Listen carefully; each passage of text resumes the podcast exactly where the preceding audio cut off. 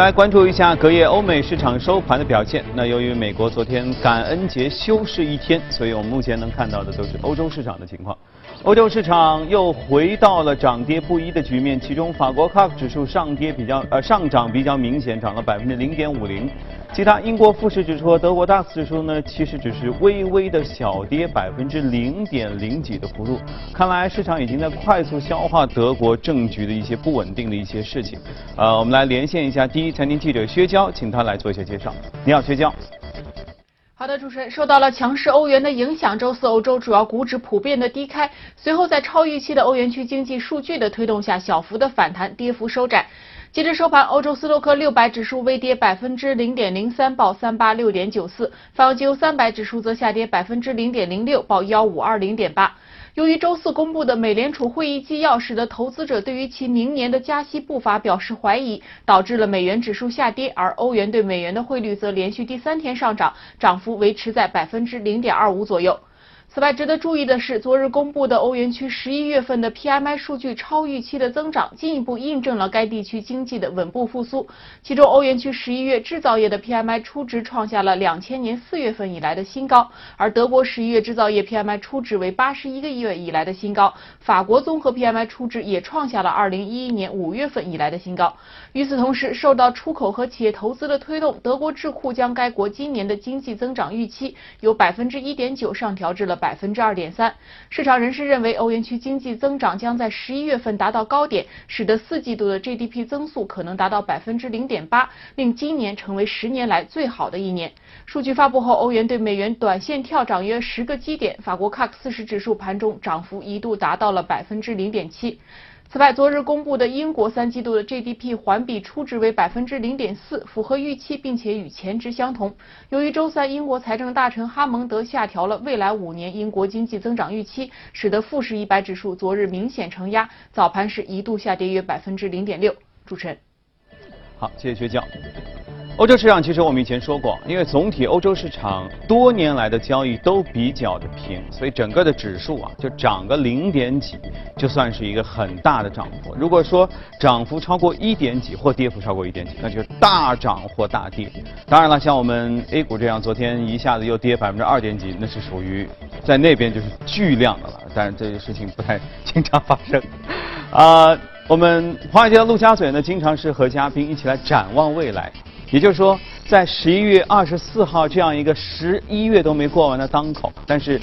分析师或者一些从业人员，他们就已经开始要看二零一八年到底怎么整。那好，那我们整个的对于明年市场的展望，就从今天开始吧。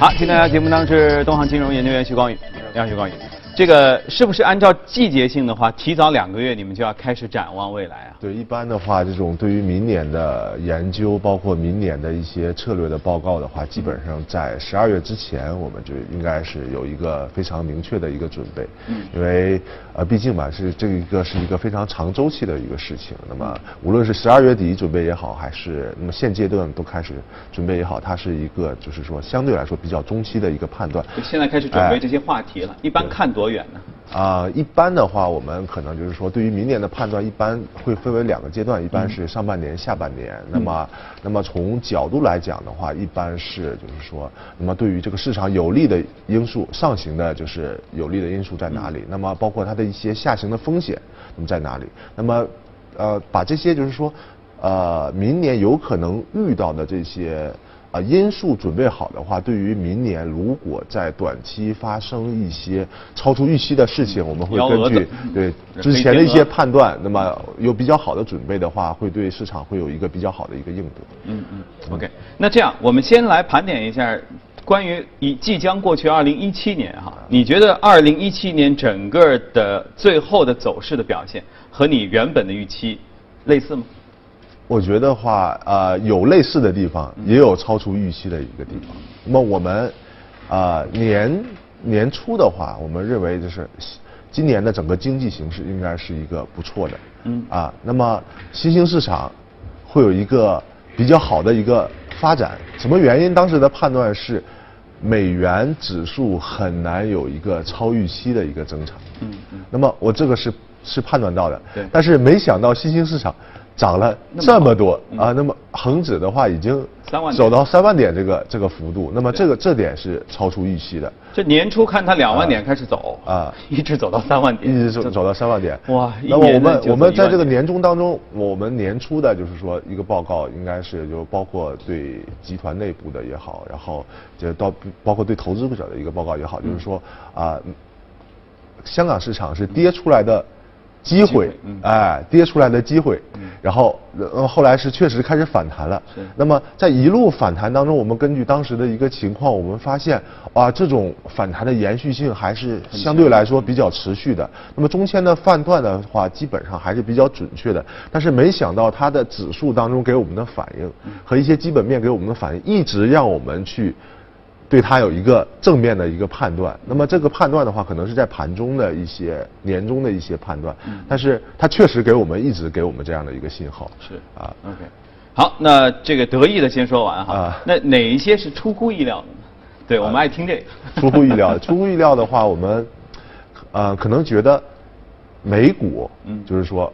上半年整个的一个估值水平，它是到了一个基本上到了一个极限的一个水平。嗯，然后我们觉得美股这个估值的扩张应该很难再继续了。嗯嗯那么。美股是不是说应该出现一个高位震荡的一个情况，对吧？我们年初可能就是觉得年终的时候不跌，你至少得维持一下自己维持一下，可能盘整一下，继续上升。但没想到进入下半年以后，美国企业的业业绩是如此的超出预期，从无论从科技股啊百分之二十、百分之三十的增速，到中间的子行业了，那、半导体超过百分之五十的一个上升。对那么同时的话，啊、能源。油价也开始回升了，油价的回升，由于去年基数比较低，出过出现了百分之三百的一个回升。那么从整个业绩的话，它会同比的话是增长百分之十左右的一个水平。嗯那么下半年我们看到估值并没有扩张。嗯但是美股出现了一个加速的一个上涨，那么这部分加速完全是来自于美股本身的一个业绩的一个推动。嗯那么这方面我们说美股当时可能觉得是下半年应该是一个震荡上涨的一个过程，但没想到下半年依然是在特朗普行情这个并没有明显的推动，并且它的一个税改虽然说有一定超出预期，但是还是比较纠结的一个情况。那么整个市场涨得还是非常的好，嗯那么并且是基本上全世界市场出现了一个同步的一个上涨，这个是出现超出我们的预期的。但是我们对于美股的一个标配这个判断并没有错，嗯但是没想到这个美股的话，应该来说在整个全球市场来说，它的一个贡献率的话还是非常的高的。OK，啊所以总体上来说，二零一七年的走势是高于你们的预期，不对？对高于我们的预期好，那接着我们来说，这这正题，二零一八年还没到啊，二零一八年。这个你们是怎样来看它的上半年和下半年？而且，呃，从国际市场来看，你们的起止日期是从就相当于叫过了元旦就开始算上半年了，对不对？对对对对对就不是说我们过了春节，有时候才说过完年再说，有时候因为我们会说 A 股是过完春节才有可能有春季行情。春季行情啊。嗯那么首先说一下美国市场。嗯美国市场今年的话，应该是纳指到现在是涨了百分之二十八，然后标普五百是涨了百分之十六。嗯那么投资者觉得这个数值，首先心里要有一个预期，这是不是一个疯狂的数值？嗯嗯那我个人觉得并不是的。嗯因为我们看啊，这个纳斯达克，那么现之前二零零零年的高点是在两五千点。当时就是这个互联网泡沫的时期嘛，嗯嗯那么现在大概是在六千七百到六千八这个主要这个水平，嗯。那么其实对于前面的高点，它的一个上升并没有出现特别明显的，比如说比之前的高点超出一倍啊这种这种水平嗯嗯，泡那也就是说它刚刚是突破了之前的一个高点，并且的话现在的估值水平比两千年的这个时候估值水平是嗯明显要低要明显要低的。嗯。另外一点的话，两千年之前，两千年当时是涨了百分之八十多，那么之前几年的一个平均涨幅基本上都在百分之三十左右，那么这个是才是一个指数出现泡沫化，嗯出现疯狂化的一个标准，就每年涨幅都基本上百分之三十，并且估值的话已经是明显是接近百分之五十、百分之六十的一个水平，这是一个泡沫化的水平。那么我看，也就是说现在纳斯达克整个的从历史来看，它的一个涨幅。是比较多，但是还是比较温和的阶段，并且的话也没有出现这种年内超过百分之三十的百分之四十左右的上。而且业绩很扎实啊，很扎实对互联网泡沫时候就是讲故事嘛，那个你反过来看，其实很明显。那我们看现在这几个主要的，就是纳斯达克这几只大的股票，嗯他们平均的年度的一个盈利涨幅，嗯营收也是在百分之三十左右对。所以说，我们从 PEG 的水平，哎，还是在一左右这个水平，并没有出在一点五到二这个区间内。嗯所以说我们不觉得纳斯达克指数现在是出现了疯狂的情况。OK 那么标普的话就只有百分之十六的一个水平，并且每年的涨幅基本上都差不多。嗯嗯没有说突然间一根年度的一 K 线，嗯年度 K 线放大的一个情况，所以说现在整个的一个上涨还是比较扎实的。就是人家这个慢牛跑得比较快，但还叫慢牛。对对对对对，就是现每年基本都在涨。那么另外一个角度来讲呢，就是。呃，我们提一提明年的一个风险啊。嗯今年我们说上半年估值是有扩张的，下半年估值是没有扩张的。那么明年的话，我认为可能这种估值的扩张可能会收缩。为什么会这么说？那么今年基本上从下半年开始加息，嗯对吧？下半年开始加息，那么一旦进入加息周期了，无论这个加息的节奏如何，它对股票的估值是有一个天然的一个压力的，这是一个非常传统的一个理论，就是说，其实就是说我你的利息高了，那么是不是很多人就是要不要去买股票了？因为你的利息高了嗯，那么可能美国就即使加加息，但是它的整个的息利息并不会特别高，那么影响不会特别明显，但是它还是对美国的一个高估值会有天然的压力。嗯也就是说明年我们说还有三到四次的一个加息应该预期。有这么多啊，对对应该有三次到四次的一个压息加息。那么，那这个这个对于美股的估值的话，绝对是负面的。那么，可能明年美股的估值会出现一个负增长的一个情况。但是不是美国的股票就不会涨了？嗯那可能还不尽然，就是跟我们下半年的情况一样，就是美国的股票。可能还会涨，因为明年的盈利啊，应该还是会保持一个同比比较相对来说比较好的增长。我们分板块看，科技股，科技股我觉得没有问题，应该还是在盈利水平还是百百分之二十左右。那么另外一点的话，如果明年通胀是有一个小幅的一个企稳的话，包括原材料行业，包括这个能源行业，它的一个同比数据还是会增长的。消费类的，就是说现在已经看到美国的个人的一个消费是有所增长的，并且企业对于新的一个产能一个投入是在增加的。那么这种增长和增加，它一般来说周期都是比较长的。我觉得我投入了进去钱，我不可能我说马上就收收就收回来结束了。所以说这种投入的一个增长带动了一个。利息就是带动了一个业绩的增长，它是比较有持续性的。它不像之前我们回升阶段，我们说主要是控制成本，代表着一个收入的一个，代表了整个业绩增长。但是，一旦成本控制不力，或者是业绩有所下滑，那么它就会对企业就是它会下面会有波动。但是，一旦我投入增长了，那么我的业绩肯定是有一个强力的支撑的。所以从这点来，明年的美股的一个业绩，并不要特别的担心所以说，我们主要看它估值的收缩。呃，这个加息的节奏会不会超级导致估值的收缩？对于这方面，对于这方面的一个影响，这是美国的一个情况。你再看欧洲的，欧洲你看十一月 PMI 数据好成这样，这这几十年来你都没有遇到，是不是？欧洲明年预示着这个市场也会比今年要走得更好。呃，欧洲的话，其实我们看到的它是还是一个分化的一个节奏。我们看从单从股指上看，我们看到英国和德国，英国是刚刚走出阴霾，就是把之前零八年的这个零七年的高点刷掉。嗯那么德国的话，已经是远离了这个零七年的高点，进入加期加速走的一个阶段。嗯那么从这点来看，我们就觉得这两个国家的已经是走出阴霾了。嗯那么未未来的话，可能它明年的一个前景，就是在这种经全国全世界经济都比较好的情况下，它会有一个，应该是会有一个明显的一个加速。嗯，但是也有负面啊。你看英国脱欧这个事儿谈的就极为极为的这个这个拧巴啊啊，就是怎么谈都好像谈不下去。那但是时间点就在那里嘛，所以预示着我觉得真的要开始脱欧的时时候，会不会对市场？它这个应该是一个嗯短期的一个影响，嗯就其实脱欧谈不拢，就是我到底要付多少钱的一个问题吧，对吧？那么其实这个这个付多少钱，对于整个经济这个上升啊，还是下降啊，这种不会对它的趋势造成影响嘛？那只不过是我短期我要付多少钱对这个经济的一个影响。那我觉得全世界就是就是在合作这个领域上，就是无论你拖不拖，它未来还是要走向合作，这个是没有问题的。那么所以那这样说，德国的这个默克尔阻隔暂时失败，到底他接下来说我要重新选举，还是再重新谈？这应该都是一个短期，就跟特朗普的这个就是税改法案到底通不通过啊，这些都是应该来说是一个同同同等重要的一个事情，但是应该是对指数会有短期的影响。那我们从明年的整个预测要从长期来讲，长期来讲的话，另外就是法国，然后意大利，嗯，西班牙，嗯，那我看这些指数的一个股指啊，它远远低于零七年的高点的，所以说明，说说短期有所回升，但是它还是在底部的一个。挣扎的一个阶段，并没有看到它会有一个特别快的、特别明显的一个增长。所以说，我们从这个角度来说，对于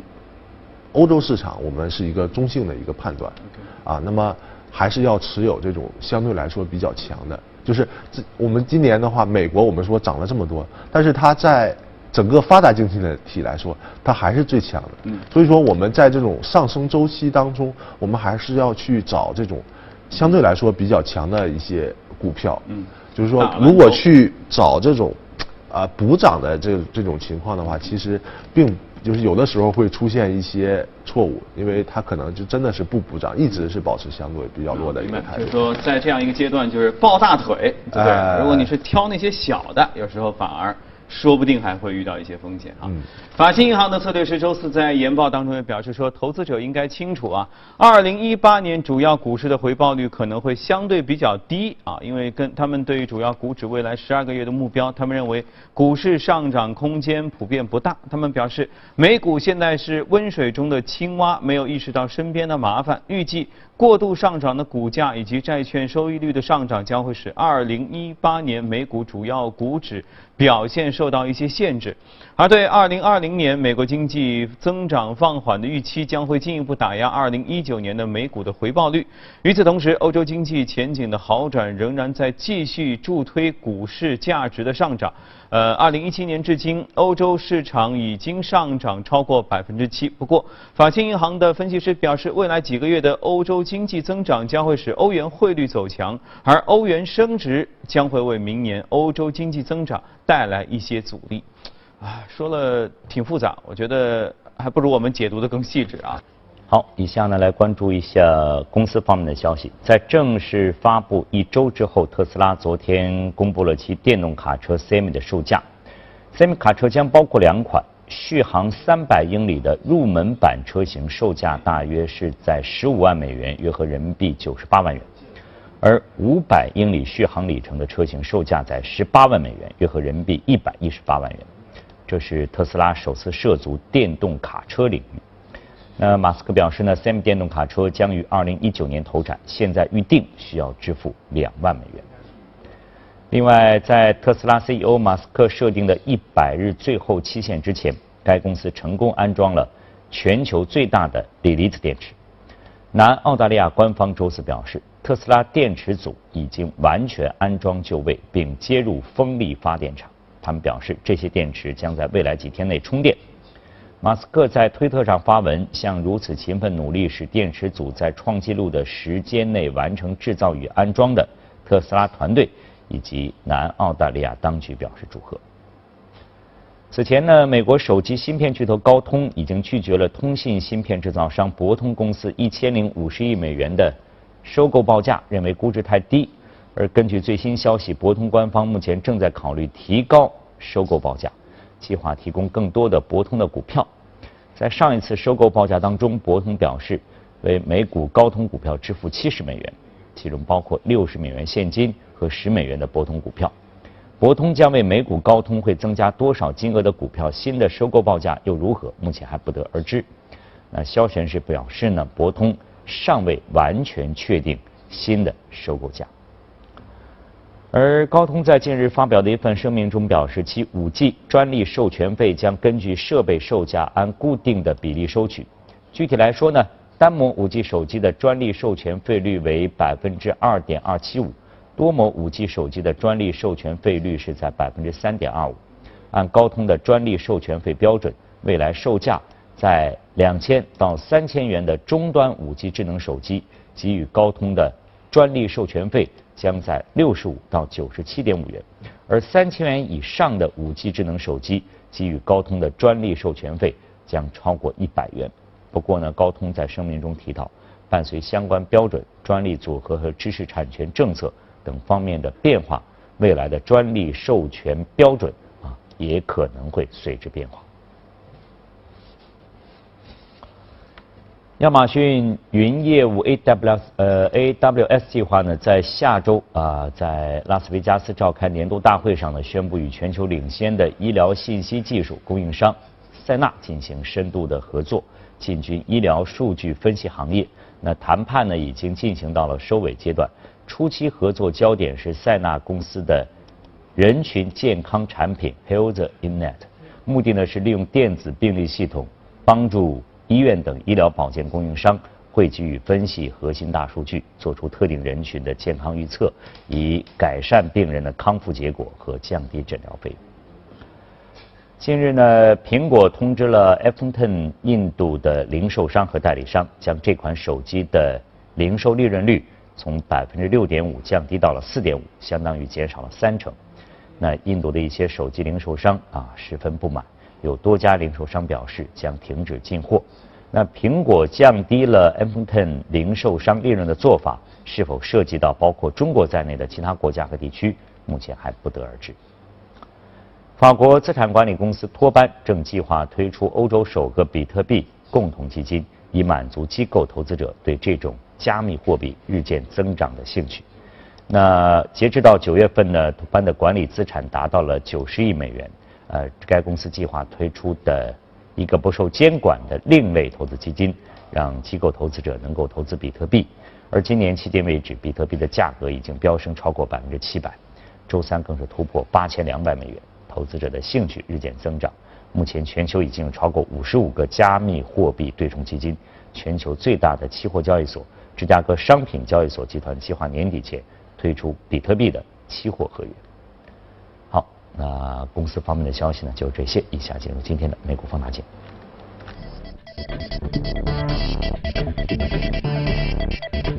好了，今天美股放大镜我们要来说到两只美股。我们先来说这个，其实大家非常熟悉了啊，卡特彼勒，简称 CAT，工业当中，呃，基本上那些大家伙啊，我们经常能看到黄色的大家伙。对，从因为我记得最很很早以前说学英文单词，哎说。这么一个东西，为什么叫 CAT 啊？好奇怪。然后呢，再看变形金刚里面很多工程类的，就是块头大的，其实许多的原型都是来自卡特彼勒他们的那个那那个车。那么卡特彼勒这家公司很有意思，那么它应该是来验证这个到底经济是不是进入加速阶段的一家公司啊？这样，它是一个就是极其后期的一些，它在就是。呃，周期当中还是比较后期的，因为它这个它跟能源和原材料和建筑业是非常相关的一个板块。嗯，那么我们知道，就是在经济的就是上涨的一个中后段阶段，一般都会带来通胀。对，啊，那么通胀是从引什么引领的？一般都是原材料。嗯。然后这个能源从上游对从上游开始起来，那么另外的话，这个就是国家会有有钱了嘛，要加大基建，嗯嗯啊这一块，那么就是会带来它的一个上涨。我们知道它之前四年啊，就是在经济企稳当中，它的业绩还是在下滑的啊啊，这业绩还是在下滑。所以现在终于起来了。今年的话，我们看到它的净利润啊是整个同比上涨了接近百分之八十五。嚯啊，营收。增长百分之十二是第一年出现了一个增长，那么说明什么？就是跟我们之前谈到美股一样，就是说今年的虽然估值不涨了，但是盈利涨了特别多。那么我们看到这也是今年的整个全全球的一个经济同步上涨。那么卡特彼特基本上就是我们说它是在上涨的一个加速阶段，嗯嗯它的盈利上涨特别多。那么分它的业务来看啊，我们主要涨了一部分是亚太。嗯那么跟我们之前提到这个“一带一路”啊，这个亚太它增长啊，百分之五十七的一个业绩增长，那么连他们的一个 CEO 都是非常惊叹说啊，我亚太地区涨了这么多，就是在中国地区十吨以上的一个挖掘机的一个销量是基本是增长了一倍左右的一个水平。我天！啊要知道它是挖掘机呀，不是家用轿车呀。就是就是说，真的是全球的一个经济，包包括亚太经经济非常的好，嗯嗯并且的话，现在亚太就是也是在更加重视它的一个基础，因为现在中国基本上基础建设还是比较完善的一个水平，那但是在一些东南亚的一些国家，它其实还是有非常大的一些空间，那么去做这个事情。那么另外一点的话，今年的一个油价。我们看到比去年的话同比基本上翻倍左右的一个水平。嗯那么美国的一些油田，它的一个开工率还是相对来说比较好的。那么所以说，对于美国这一块，它的一个对于油田的一个能源行业的一些挖掘呀、嗯也是相对来说比较好的。那么对于未来的业绩这一块，那么我们可能看到的是，未来的话，通胀可能会稍微还起来。那么对于这些有色金属，有色金属可能未来相对来说还是矿业这块还是不错的，因为现在这个叫半导体行业也是出现了一个井喷啊，是相当于科技当中的上游行业也是出现了一个井喷。对于有色金属的一个需求量的话，其实相对来说还是比较大的。嗯，再加上最大的利好，我觉得他们还还没等到啊。税改等到通过之后，特朗普就要 就要哎造墙了。我觉得这个就是始。特朗普的这个说我对基建大陆投入美国发达经济体的这个投入还没有实现啊，我觉得还没有实现，未来还是有预期的。这我觉得一下可以火十年，我觉得都没问题。就是说，我们现在看到它是第一年恢复增长，但是增长的强度确实是嗯超出我们的预期的。所以像卡特彼勒这样的公司，我觉得哪怕其实中国也有很多类似就是做做基建的、做做做建设、做器械的这些公司，我相信其实也是会乘上这一波的后周期的一个增长这整个的上升周期，然后呃完全会获在全球，因为现在都是走全球“一带一路”等等，都会获挖掘到自己的那一份价值啊。是的，是的。OK，好，这是卡特彼勒公司。另外一家呢是要说到了，叫海量教育，这也是在美国上市的中国教育类的公司哈是。那么，那么教育类的公司的话，那么今天因为收停牌嘛，嗯那么我就是整个都是不开市嘛。那么热股为什么提它呢？因为它今年涨了百分之五百。啊 我没听错 啊，对，今年涨了百分之五百，这很有意思。之前这家公司有一个乌龙指的一个 事件嗯，就是当时的话在。几秒钟当中，这家公司的老总基本上坐上全球首富的一个位置 啊还有这样就在今年发生两两万亿的市值，然后后来就是由于乌龙子又回来了。那么其实从一个侧面，我们说为什么会产生这种乌龙子？是啊说明有人在买，只不过是下错单了而已啊。那么能有这么大额度去买的，一定是一个大机构嗯在买它。那只不过是下错单了，亏了很多钱。那么也从这个角度来说，可能这个那时候还没有涨起来。那么有很多机构开始关注他了。那么他是做什么呢？是 K 十二教育，就是从小学一直到我们的这个大学、这个高中阶段，那么最后就是送出去到这个这个美国去参加高考，或者就在国内开学习培训班或者开私立学校。对对对啊那么这一块其实我们的这个增长是非常快的，每年基本上都在百分之增长三十左右。因为我们过去就是像我们读书这个阶嗯段，可能是觉得，哎，是不是我们中考发挥的不利啊？还是就是说？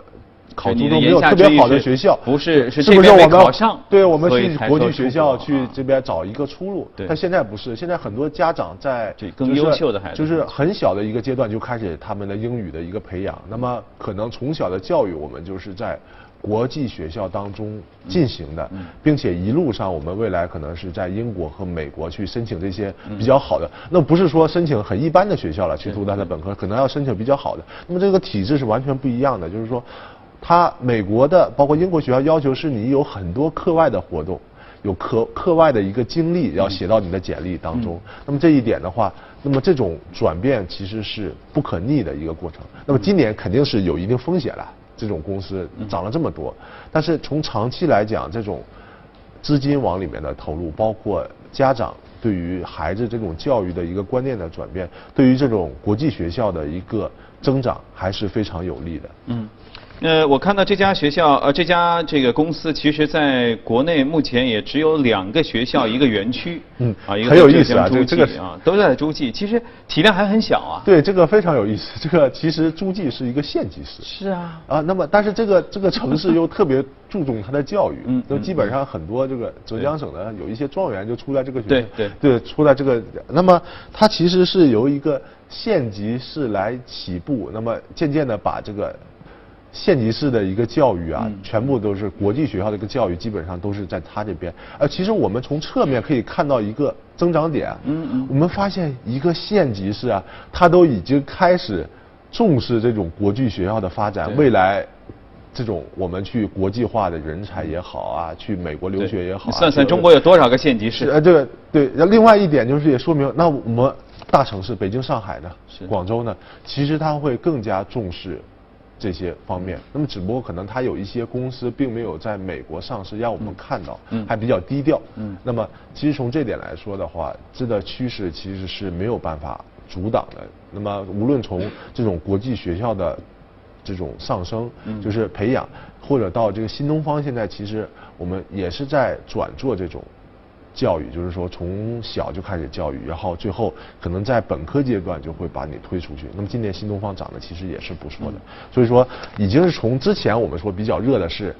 啊，大学毕业以后我们要去培训，快速的培训，去去到美国的这些大学读研究生。那么现在可能是从低龄化阶段，对就是高中、初高中初高中，然后到可能大学培养，整个一体化的一个流程会更加的明确。这个整个教育方面，嗯，呃，我想今年如果说很多排队去美国上市的都是那些现金贷啊等等一系列的公司的话，我相信一定这这这个教育集团未来还会有很多啊。你看才才多大一个体量就可以获得这么高的业绩的增长？对那要是每个县级市，别每个县级市只要三分之一的县级市把手里教育资源团结起来，开始往美国去上市的时候，那就要遍地开花了。是的，是的，是的。嗯，呃，不过从一个层面上也其实也能反映说现在家长的焦虑啊，就是孩子的教育到底要变成什么样？因为周末的时间就上呃年轻的朋友可能没有这感觉，稍微去一些大型超市、大商场，但凡有教育的那个地方，都是人头攒动。主主要是